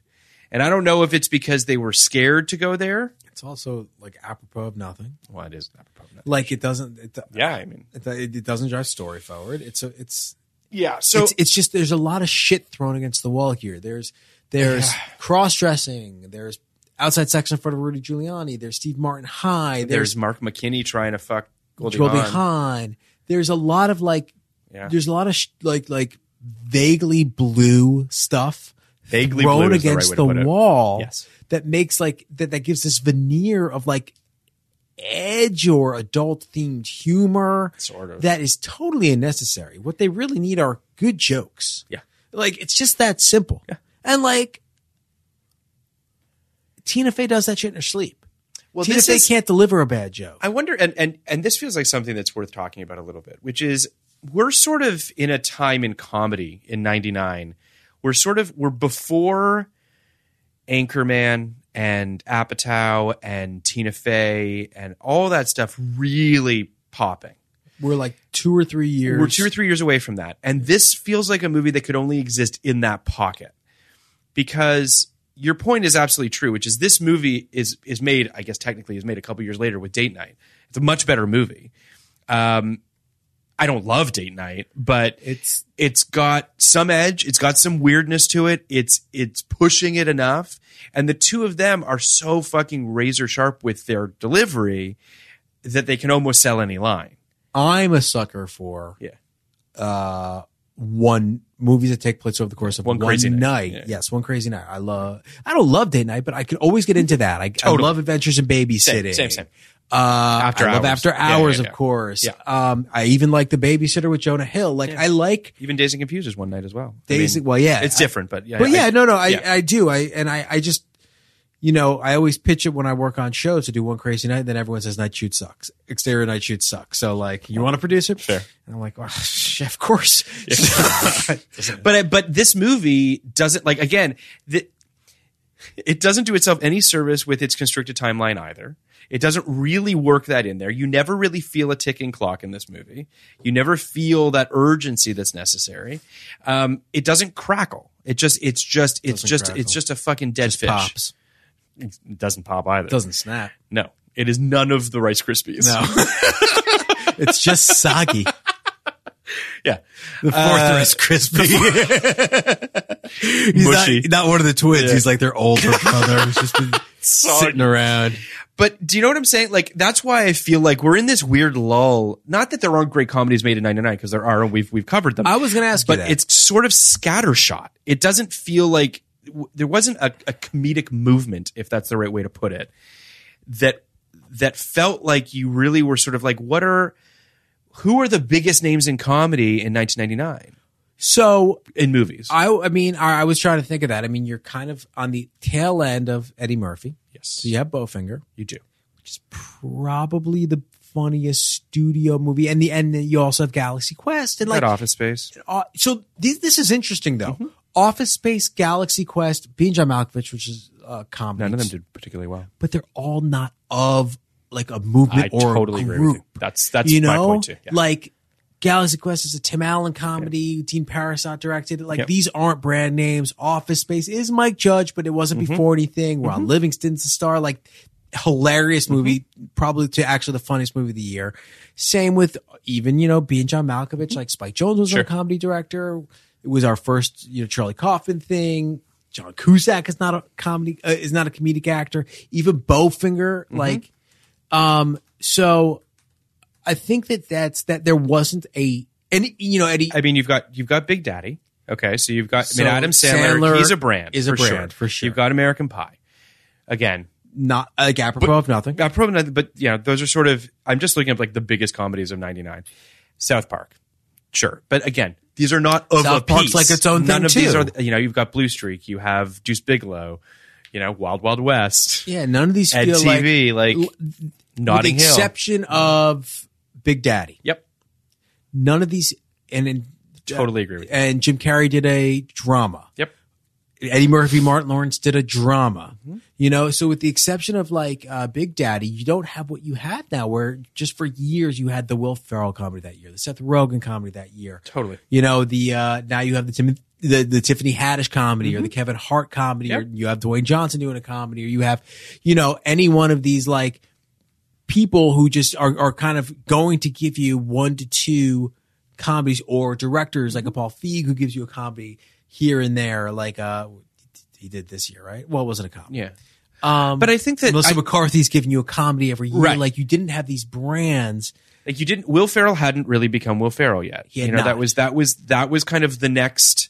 You know, what I mean, you've got you've and got old Stiller school. hadn't become Stiller. Stiller yet. had, and, you know, that that whole old school Ben Stiller, Owen Wilson kind of that whole thing Hadn't started. hadn't started yet. So it's funny because I typed into Google best comedies of 1999, and the list is so bizarre, which again is a symptom of a great year, but also a symptom of there isn't that person or people. You have Adam Sandler, sure, but then also you know you got Austin Powers.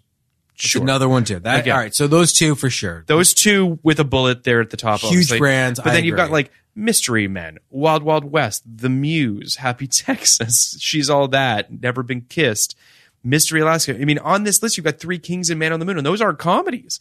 So like, it's just.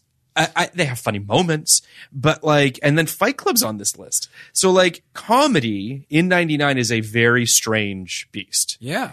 and I mean, the funniest movie is Which- being John Malkovich. Like in my opinion, like I love being John Malkovich. I think it's the funniest movie of the year and the, also the best. Um, but but you, you understand what I'm getting at, right? Which is that this, it doesn't shock me necessarily that your out of towners exists in this weird space because they're thinking to themselves, and by they, I mean the studios are looking at the landscape and saying, well, okay, Adam Sandler, Mike Myers, Austin Powers, those things, you know, we're going to put those over in their corner. Jim Carrey isn't Jim Carrey anymore because he's doing Man on the Moon and he's trying to step outside of himself a little shot it bit. with an Oscar. Right. Insane. Um, he wasn't even nominated, which is crazy. Never been nominated. Crazy. Crazy. Um, so it's just it's a very interesting space, and I guess they figured, well, maybe there's a space for us. Maybe there's a way to do this. Now they shouldn't have spent seventy five million dollars on this, but you know, I think for for the last thirty five years, people have thought there's always a space for Steve Martin. right? Like, and I think that its twenty eight million dollar box office on this total dud like Yeah. does kind of support that theory. Yep. um, you know, I think where was Steve Martin right before this? He had a made up. So he wrote he wrote Bowfinger. Um, so he was gonna do Bowfinger. He just did Bowfinger. It was they were they're pretty close to Yeah. They- but he, you know, he had he had he hadn't had a hit in a long time. It's kind of that simple. He really hadn't had a hit in a long time. no. What I don't was his last hit? Leap of Faith did well. House of Oh wow, so well. that's that's okay. So he he really, Father of the Bride is the last big, and hit, that's in the 91. early nineties. And what about when did the uh, fucking lots of kids movies, the Two Brother Dozen movies? 2003, but so like he's got a couple years those between them. kind of sell themselves. Like that, tho- people aren't seeing them. And because Bowfinger doesn't really. it doesn't do that well. It does fine. You know, it did well though. Not cheaper about a dozen, which did well. Yeah. but I don't think because of him. I think because that could have been one of a hundred actors playing that role. Bringing down the house did well. And Mm-hmm. Right. bringing down the house was him and Queen Latifah, and that was a that was a pairing. I think people were interested. What in was the seeing. Queen? Lit- is that the one with uh, uh, Eugene Levy? What's the Eugene Levy one? Am I He was in che- cheaper by the dozen too. no Eugene Levy and and and I believe Queen Latifah had a movie together. Am I making that up? Uh, you're probably not. They would make. Yeah, that was it. Yeah. Well, It was bringing bringing down the house. Yeah. So anyway, that's that happened. Uh, anyway, um, it's just an That interesting. happened. It's just an interesting sort of. It's an it's a weird time to be a comedy star, I guess, because they haven't figured out really what America's audiences want from comedy. in Bringing this Down moment. the House made 132 million. yeah, it's a lot of money. Yeah. So They uh, want Latifah. they want Latifah. They want Steve Martin and, and Queen Latifah. They don't want Steve Martin and Goldie Hawn, and like that's it. Well, And I go- would argue that Bringing Down the House is a better movie than Out of Towners. Any movie is a better movie than Out of Towners. I don't mean that. I, it's no, just- you mean that. No, I do mean that. I You just mean, it. that from the bottom of your heart. Uh, I just kind of want to look at where Goldie Hawn was at this point too, Okay. because Goldie Hawn's a bit of an evergreen, uh, or a bit of a perennial. I think is the better way to put it. in What's your that, like, favorite uh, Goldie Hawn movie? my favorite Goldie Hawn movie. Um, I'm I'm looking at her. I think it's Death Becomes Her for me. yeah, I'm looking at her filmography so I can get the right answer. Um, off the top of my head it was probably First Wives Club, which I absolutely love. Mm-hmm. Um, and you know, Overboard is uh, like so. Yeah.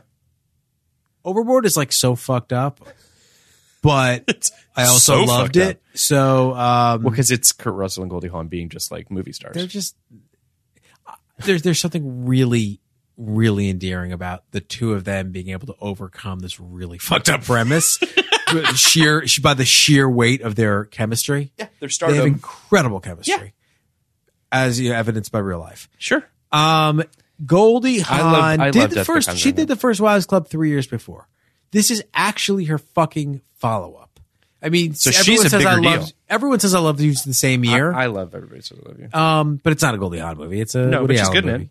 Yeah, she was like his ex-wife, right? yeah. There was talk of her like maybe getting an Oscar nomination. Yeah, For that. it was a it was an interesting movie. So she did this, and then she did Town and Country, Oh, she's Bang in Her that. Sisters, and then she didn't do anything forever until Snatched. Until Snatched. I never saw Snatched. Did you? Uh, no, it's so weird. that she just decided to to To hang up her hang spurs it up for fifteen Yeah. years, and then come back like I don't know. You got to wonder if the like the yeah the comeback is is I'm sure that's just Amy Schumer just being like we got to I do this love we got to you. do this I love this you're the best you're the best It's like and Seth by the way Rogen she did, is Seth Rogen did the movie with Barbara Streisand. It's the, The Guilt same Trip. thing. It's like it's like That- of that movie course should have Barbara worked. Streisand should play my mom. Like of course. And of course, I think Amy Schumer was like, "Who do I want to be my mom? The person I've always wanted to be my mom, Goldie Hawn." no hundred percent So, like, I get it and, and and why would and why wouldn't Goldie Why Hawn say wouldn't- yes? You know why wouldn't you know uh, Barbara Streisand and Dustin Hoffman be Ben Stiller's parents uh, that that that worked incredibly well. That was perfect. so it's it's just I I get it, but so rarely does the one more time into the breach work out. No, you- the person that weirdly kind of worked out for, kind of, Mm-hmm. uh, Jane Fonda. Yes, She did Monster in Law with Jennifer Lopez, she did. and that turned into the newsroom, which turned into Grace and Frankie. Yeah, And she, but she's also like when you see her in interviews, like she's a, she is sharp and like there's- always always has been, but she disappeared for a She did. long fucking time she did. She yeah. twenty years. I like Jane Fonda. I think Jane Fonda's great. It's I think cool she's- that Jane Fonda still fucking Yeah. is like relevant. That's fucking Hundred cool. percent. Yeah. Like, When you hear her on Mark Maron, you're like, oh, and it's annoying You're that she like- went away for twenty years. Like, I'm not saying she's Meryl Streep, but like, let's keep it. Let's keep in mind Jane Fonda's won two Oscars.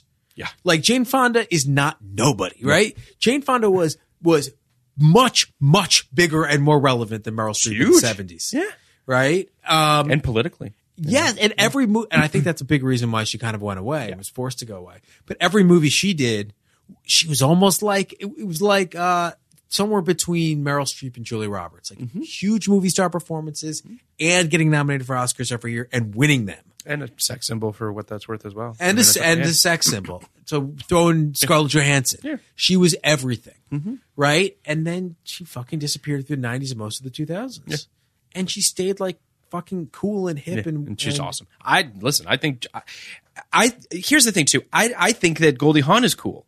When Goldie Hawn She you is know cool. does interviews and stuff like that, I'm just like, oh right, you're you like the amount of like your legacy in Hollywood is is incredible. And I just it's a bummer to see stuff like this where you're just like these are two fucking icons and they're Yeah. just like I would stuck be- dangling off a fucking roof. Yeah, I would be yelling at the at the radio right now, or the I would be yelling at the at the my earphones right now if I was listening to this and being like, "It's not their fault. it's not their fault. Hollywood's Yeah, fault. yeah. Hollywood didn't write roles Yeah. for them. I don't think we're blaming them, but Hundred percent true. yeah. I, I'm I'm not blaming them, but I feel like I'm kind of coming down on the like it seems like they weren't trying, but I'm sure that's not true. it wasn't on the page and this and i'm going to blame the director and the screenwriter more than i'm going to blame them Oh, I, I mean it seems like it seems like Jane Fonda and Goldie Oh, Hawn yes, yes. weren't trying to get work. that's true Because why wouldn't they get work Mm-hmm. if they want to work? But I would also obviously be saying like there were there weren't roles befitting of them, and anything that was close was snatched up by you know Meryl Streep or Julianne Moore or Annette Benning, and uh, there just weren't a lot. i do think that um Faye Dunaway is another one too. fade on Who away is can another one. still act? Who could have Totally. still acted for years? well and I, I years. think that the good thing now for what it's worth anyway is that it does feel like cable and streaming are offering opportunities to be able like you know jane fonda being on the newsroom um Or and I'm- Grace and Frankie. or Grace and Frankie. Um, and I think if you want to work, I think there's work out there. Now there's sometimes they just don't want to do it anymore. It's a lot. It's a lot of fucking work, and they're I'm assuming richer than God anyway. So what do they need it? Fifteen um, years though. I don't know. It's like I'm I'm sure that at a certain point you just kind of it might be fun to do it again. Um, but this is just one of those things where, to your point, Steve Martin's been struggling, hasn't had a hit in a while. Goldie hasn't been. She doesn't really necessarily need this, but she does it. she hadn't done anything in three years. Sure, but she's coming I'm off. a sure hit. she's picking and choosing. Yeah. I'm sure she's like. I'm sure she was like, "Yes, Steve, do you want to do this? Of course." You and I Bob love each Evans is other." calling her up as well. I'm sure. Yeah, and you know, Mark Lawrence is like, I wrote Forces of Nature, so therefore, I know how to do therefore, transportation You're going movies. to be okay. Well, we should talk a little bit about. I mean, we could listen. We could do a whole podcast just on Robert Evans, but um, he's a very interesting guy. Is this the last movie that he produces? Uh, the, he actually he he produced, um, weirdly enough, How to Lose a Guy in Ten Days. Really? Yeah, which is just you know, obviously that's Goldie Hawn's daughter, um, Right. In her, s- in her star-making role, Uh huh. um, Yeah, that's the last thing he does. and that just kind of is what it is. Like, he's also an EP on that Urban Cowboy pilot that they did for. anyway, re- there was an Urban Cowboy Oh, he's still pilot. alive, right? Um, I think he is. yes, still alive. Uh, He, uh, he, of course, every you know, he was the, he is the if you look up cliche movie producer in the dictionary there's a picture of robert evans like Kid it's stays in the picture. fucking is one of the greatest fucking documentaries one of the best you'll documentaries ever see. if you haven't watched And it if you everyone love should go and movies- watch it if you love movies if, and, and If you love Hollywood, like he's just it's just the story he's the guy there's just something. He about also- him. there is something about him there is also something and i'm, I'm going to be probably pretty inarticulate about this but a, a diehard love of film and of movies but not necessarily uh, about creative integrity like he's a guy who like latched onto IP smartly at, at the right time, you know, with your with your Godfathers and your love stories and your what have yous, and and really kind of wielded that and weaponized that and built a tremendous career out of it. But I can't necessarily say that he's a guy that like.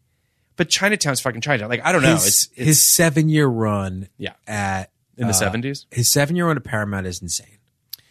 yeah, if you just look at his first his first credit, it's like Godfather. His what, but it, or so, but his seven year run as head of production at Paramount. I mean, just I've never heard of the president's analyst, but after that. So Godfather Chinatown, Godfather Part Two, Marathon Man, Black Sunday. I don't know what. But what players are you is. reading? You're reading producer. Yeah. I'm reading head of production at Paramount. This is from Wikipedia. Okay. So Go for it. interestingly enough, like the, his first two movies were both Neil Neil Simon things. so it's Barefoot in the Park, Odd Couple, The Detective might also be. Um, no, it's not. But that's that's a Frank Sinatra movie.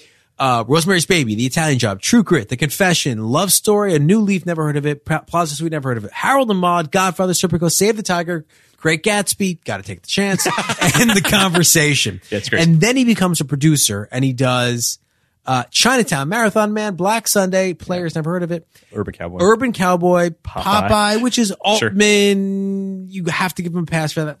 The Cotton Club. Two and Jakes. then it falls down the biggest fucking cliff that anyone's ever fallen down. The Two Jakes is the the, Two beginning. Jakes is the the Chinatown sequel. That, sequel. that, that Nicholson directs. bizarre. Sliver is like a notoriously terrible movie where like people die during production. Wait, like, is that the, that's the Sharon Stone movie? yes? Yeah, yeah. yeah. Uh, notoriously just The Esther terrible has, Yeah, it's movie. a bad movie. Um, Still not really sure what that movie's about. uh, it's about a sliver. Cool. Uh, it's like it's about a thin apartment. he, d- he does a one-two punch of, of Sliver into Jade. Jade, Phantom, and Saint, which are like I think the Saint's like one of the worst movie going experiences of my life. The Phantom uh, is terrible. So these are like both properties that he liked as a kid in like the, the early teens, the Out of early Towners are aughts, and then the Out of Towners, and then How to Lose a Guy in Ten Days, like which sucks, but like people, People, love it. love it, People love that movie. and it like. I I feel like people get mad at me for saying it sucks. It sucks. will get mad at you for saying but it's also really charming. So like, Yeah. it sucks, but charming. It's. I think I would argue. and I love Carly Simon. So you I know. would argue that the the the Matthew McConaughey, Kate Hudson run in rom coms is the last run we've had. It's also the suckiest. Well, no, it's- it sucks now probably more than it does when they were doing it. But I'm I'm speaking of like that was the last studio movie star driven romantic comedies. That was that was it. We haven't Oh. seen that since. Just romantic comedies? Romantic comedies with movie stars made by studios. like I thought you were talking about the like the Tracy Hepburn, Tom No. Hanks, Meg Ryan thing. No. Um, I'm talking about like I'm not talking I'm talking about like studio rom-coms with movie stars that get a budget that's over 50 million dollars. And what happened was I think that Fool's Gold and movies like that and Sahara or what have you is where they tried to blend the tried to do Romancing the Stone over and over and over again where they tried to tried blend to do the- that for years, Sure. yeah. But the Television, the, too. the action rom-com is the way that they think they're going to get people in the I'm going to seats. say something mean. Okay. No one's listening to it. Out of towners an, an hour At an hour plus into 18? it, no Yeah. chance. Um, they uh they placed a bet on the wrong actress, and it killed it. You think Kate Hudson was No, I the, love Kate Hudson. They Okay. placed the next bet on after Kate Hudson. The next person they tried to make this person, uh-huh. Katherine Heigl. Oh sure. and that bounced baby. um, Well, she that was because 27 she dresses really kinda pushed did it. She thought she was there. Well, and, people thought she was there. Yeah. No, you're you're you're actually And right. that would, so those were the last like kind of rom coms I You're right. can remember. Yep. And like Amy Adams did a couple, but like she, I did, mean, Reese did a couple. Reese still does them. One of the great movies of the last five years, Home Again. But, uh, but everyone Can always go home again. I wouldn't count that as a as I don't- I a wouldn't either. rom com because it's not. It's not. It's it's just not. It's Home Again. It's its own thing. but I I mean, what is the last one? Is it is it Sweet Home Alabama? the Is it- last ever. I mean, yeah. That was so long ago. I hope not. It can't be. I- they do rom coms every year. The last one, like you're Real one that We're, we're not talking, talking, like- train wreck, right? We're not talking I mean, okay. Trainwreck sort of falls into that, but again, like it's bridesmaids. We're not talking like I don't know that those. I mean, I would say Trainwreck more than Bridesmaids. Bridesmaids is much more of an we're ensemble not comedy. talking Rebel Wilson doing you know the the oh, How to Be Single is that one? Well, how to be single is That's I was one. thinking the one where she deconstructed, like the one from this year. Oh, right. Yeah, I mean, I guess they tried to sort of. I guess How to Be Single was a moment when they thought Dakota Fanning, maybe not Dakota Johnson, maybe. And like I think Anna Kendrick does stuff here and there. Like Yeah. uh, it's I just stumbled upon oh, I just stumbled upon one 50-50. That's not a. com- It's not romantic a well, it's, a, great comedy, but I it's love not a that movie. it's not a rom com. But like it, it's a great movie. They try to do something. Yes, they they But you understand what I'm getting Of at, which course, is that if, like- it feels like that was the last time that we had.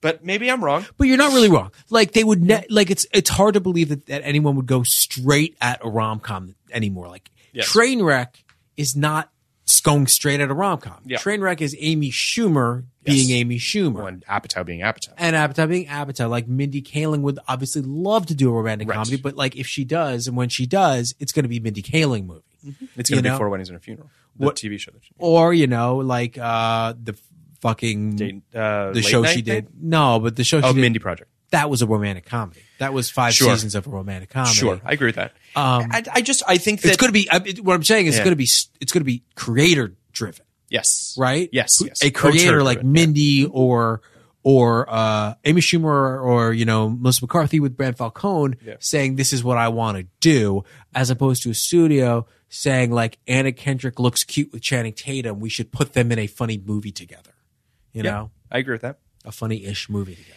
But yeah, I mean, the where out of they love towners each is other. Then there's a misunderstanding, and someone placed a bet, and there shouldn't have been a bet. Then they find out about it, then they hate each other, and then they come together at an airport. Um, out of towners. I bet I would like the Rebel Wilson deconstructing movie, whatever it was didn't called see this it. year. Ain't it romantic? Ain't it romantic? Something like that. They did that. You know, they did that with uh, that Paul Rudd, Amy Poehler movie. Oh yeah, The- they did. What was it? It was called like th- isn't it something romantic? together? Coming to come together. It, it was it was a coming joke. No, I don't think it was. Are you talking about the Amy Poehler Paul Rudd thing? I think it was like the. They came together. Yes, I they knew it came was, to- yes, they came together. I knew it was a yes. They came together. Oh boy, um, Was it Rashida Jones in that? I don't think so. Sounds like something she would do. Oh, sh- she would. God, she would have such a different. Career. I just realized that uh, I Love You Man is a Freaks and Geeks reunion. Yeah, it is. I mean, not Paul Rudd, but but the Jason other Segel, uh, Rashida Jones. Rashida Jones, God, if she was around 20 years ago, would be the biggest rom com star. Yeah, she's great. She's she's the best. She's perfect. Yeah, she's awesome. Uh, all right, let's rate this fucking thing. I didn't see it in Let's base '99. this turkey. Let's base this turkey. Uh, what, or what is uh, what does Tom say on on Succession? Let's. Is it something about a turkey when there when he's asking uh when he's in the conference room and Logan's like, "Who's for this merger?" And he's like, "Yeah, let's let's do this turkey or something." Dude, this I don't it would know what it obviously be was. something like wrong. Yeah. it's something I ridiculous. don't know. I was too busy in my footstool fiesta. So So, uh, all right. Yeah, I didn't see no, this in you're all '99. Uh, I didn't see it in '99 before this podcast. I was like a twenty-nine. that's nice. That's where I'm at. After this podcast, I mean, I'm in the same. I'm in the twenties with this. I mean, maybe, maybe low thirties. I don't. You're a know. little up. no. I mean, I maybe I think it's probably gotten worse Give it a ranking for the letterbox. for the letterbox. For the letterbox. Uh, after this podcast, yeah. I mean, I'm, I'm. Here's what I'll say. Before this podcast, probably thirty. After this podcast, let's say twenty-seven. I was uh I I watched the movie and I just go I just put it on I just go 14. This is a Right. fucking 14. 14. All right. Fucking 14. Sure. And then I walked out and I thought, "You know what? That's As I harsh. said early on, I said it was 90 minutes and it didn't try to do anything that spectacular. I can't be that mean to it." So I gave it Okay. a- I gave it a 22. I'm higher than you. Yes. I gave it a 22. It's what I gave it. Um, I'm going to go a little higher for no reason other than like, again, this is so inoffensive. It's Like, Ultimately, yeah. So like ultimately, in the end of the day, it's inoffensive. I would never recommend this to anybody. It's Of like course not. miserable, but it's only 90 minutes. See, that's an argument I've used, and you throw back at me. I'm only giving it a 25. like, it's, not like, it's not like I'm going to raise this to a 70. And So it's a 25. the out of towners, our first trip to the dump. First trip to the Yeah, do we have Next like, week, do we have like a toilet bowl emoji, emoji? play? I'm sure we have something. Oh, There's a the poop emoji. The pooch poop emoji. Um, next We're going back to the dump. next time we're at the dump, ladies and gentlemen. We're so going with, with monkeys to the dump. Gorillas. so we don't know what we're gonna do on Wednesday. So that's the like ju- the other last part about this thing is like these are not gonna. this is its own thing. This is its own thing. This is the Friday night dump. This is This its where we own- dump. The dump. we The- love that you're in the dump with us. Yeah, thank you for sticking around the dump this long. Please come back to the dump we- for we- for Anthony Hopkins as a gorilla man. yeah, we went sifting through the dump. and We found an old DVD of Anthony We- Hopkins. we bought it on Amazon. It was Cuba brand Gooding new. It Jr. was I know. shrink wrapped. I went to Amazon the did shipping I. center. It was great. As did I. Anthony Hopkins, Cuba Gooding Jr. in a film called Instinct. Little, little film called Instinct. Uh, it's our second trip to the dump. I love the dump. The- Like, right- Yeah, no, what, the what, dump, what, man. movies do you think are going to be in the dump? Well, let's look. Yeah. We should loch Actually, I- I have the 99 movies I haven't done. All right, let's do this real fast. Well, hold on. I'm. this This is I what gotta you, pull it up I have too. it too. This is what you have to look forward to in the dump, everybody. There's. I mean, there's a fair amount of movies in the dump. Elmo and Grouchland. Is that in the dump? Yes. I think that's kind of amazing that you're putting I it. think The Adventures of Sebastian Cole will be in the dump. Uh, maybe. I think astronaut's wife might be in the dump. Could be. Could be in the dump. uh, at first sight. That We- might. yes, that, that's for a- sure. That's a we know dump. Bats is going straight to the Bats, dump. Bachelor. uh, Dir- direct to dump. Uh, direct to dump. Bachelor's probably going in the dump. Where do you think Big Kahuna's going to land? I feel like we got to do that one legit because it's got a fucking monster in it. So I guess we Interesting, interesting. Breakfast of Champions. See probably- you in the No, dump. that's not gonna be in the dump. You're not I gonna think- have a big- well, it's you're not fucking gonna have Vonnegut. We're gonna get someone on here. We'll talk about Oh, Vonnegut. all right, all right. Uh, I do think that. Um, oh boy, maybe entrapment might be in the dump. No, come No? on. The, All right. the GIF of the movie that's a GIF. the movie that's a gift. Oh, you that's a mean? GIF. Foolish with Master P and Eddie Griffin. See you in the dump. what about uh, trippin'? Is that what it was? Tripping with Donald Face on. That'll be in the. I Trump think as that's well. going to be in the dump. the dump. Yeah, uh, I think that Komodo is probably in the dump. Made for the dump. Here's one. Yeah. Is Jacob Lauer going to be in the dump? no, man, Too serious? we got to do it. Just a little harmless sex will be in the That'll dump. be in the dump. Just the ticket will be in the dump. I think the Mod Squad might be in the dump. Oh yes, definitely. I, I think that uh, Love, Love Stinks. Yeah, in the love dump. stinks. We might do that one soon. that we we should do that one soon. Um, what else we got in here? I think Thirteenth Floor might be a dump. yeah, thirteenth floor. Virus is probably a dump. yeah. Universal Soldier Two is probably definitely, a dump. definitely. um, These these feel like dumpers. dumpers. We got Yeah. we got tons, We Twin got- Dragons, Jackie Chan, Yeah, yeah, yeah. the dump. Twin Falls, Idaho. Don't even know what it is. That's See in the actually a good dump. movie. Oh, we'll see you in the dump. It might not be in the maybe dump. maybe not in the dump. I would. You know the thing is like I would have. I would have. Um, I have the Beholder might be in the dump. Have you seen? I have oh, the that Beholder? sounds like a dump movie. Have I you- would have do you know what nominated I- I have Julian the Beholder- Donkey Boy for the dump, and I think that's where Har- Harmony Karim would have wanted it to be I think you would have wanted because it to he is be a in the dump. trash humper. But um, it's one of my top ten movies of the year so far. Uh, I'm gonna- I gotta Warzone? read you Oh no, the- Warzone's a Tim Roth movie. Eye of the Beholder. You want? To, I'm going to read this to you just because this movie has a notoriously nine percent on Rotten Tomatoes. Yeah, yeah. British spy Steve Wilson, played by Ewan McGregor, known as the Eye to his employees, is trailing Paul Hugo, played by Stephen McCarthy, as though that's a person I know, for an assignment when he witnesses Paul being murdered by his girlfriend, played by Ashley Judd. Uh, haunted by the breakup of his marriage and his absent daughter, Lucy, Steve notices Joanna's resemblance to his child and dedicates, decides to protect her. As Joanna wanders the United States, Steve follows and destroys evidence of her multiple killings. Uh, it is uh, notoriously a real bad movie. That's probably a good one. We should institute like a like A a, dump roll? twenty five Rotten Tomato, twenty five percent of Rotten Tomatoes ceiling. Oh, That's interesting. For the dump. Yeah, no, you can't be you can't be in the dump if you've got over twenty five. All right, so everything in the dump would be under twenty five. that sounds fair. and maybe we'll like him. Dudley Do Right's at knows? like four, right? Yeah, and we Where's fucking Ins- loved it. Uh, Where's Inspector Gadget going to be? Brad would be happy to take it to the dump. Woody, Yeah, why not? so we could do in the dump. I mean, that movie's Is it? That movie's Let's a- see. Like, we've got to movie's check a bit around of a turd. tomatoes. The love letter should also be in the dump. By the way, Uh, happy to do that. Happy is that in? What does that get on Rotten Tomatoes? to- this is this is this is audio gold right now. 33 in Rotten Tomatoes. Unfortunately, it's too high. For the love letter, it's too Yeah, good. it's too Don't. Uh, however, Inspector Gadget twenty one. We'll see you in the dump. Woo! See you in the dump. See you in the dump, Broderick. All right, I'm so happy about this is great, it's this. great. Um, All right. Well, And thank you we'll- for listening. And we'll only break up the dump when we, you know, do like Freaks and Geeks or The Sopranos or West Wing when we yeah. The mix dump it up is with not the going to highest happen. of the highbrow television. The dr- yeah. The, the dump is only happening in the gaps in between. We're just trying to other boost things. our listeners. Yeah. Maybe we'll do a dump Patreon dump. A Patreon dump. Just the Patreon is just Friday Night Dumps. Friday. Oh, that's so gross. I don't call it fr- Friday night dumps. I call it the Friday night dump. I. Whatever. you, you want to split hairs? I- I'll tell you the difference. Fri- the Friday night dump is a is a physical location where you send garbage. Friday is night true. It's dumps- also what they do in Friday night politics. dumps are it, that's poop. Friday night dumps is poop.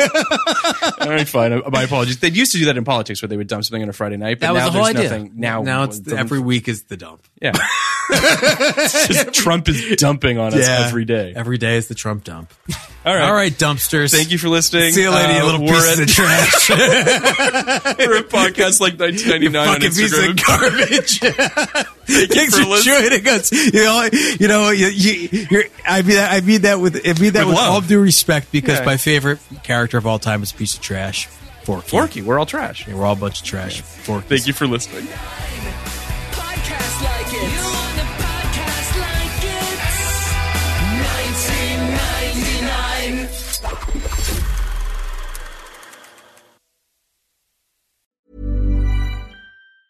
Mom deserves the best, and there's no better place to shop for Mother's Day than Whole Foods Market. They're your destination for unbeatable savings, from premium gifts to show-stopping flowers and irresistible desserts. Start by saving 33% with Prime on all body care and candles. Then get a 15-stem bunch of tulips for just $9.99 each with Prime. Round out Mom's menu with festive rosé, irresistible berry chantilly cake, and more special treats. Come celebrate Mother's Day at Whole Foods Market. Even when we're on a budget, we still deserve nice things. Quince is a place to scoop up stunning high-end goods for 50 to 80% less than similar brands. They have buttery soft cashmere sweaters starting at $50, luxurious Italian leather bags, and so much more. Plus, Quince only works with factories that use safe, ethical, and responsible manufacturing. Get the high-end goods you'll love without the high price tag with Quince.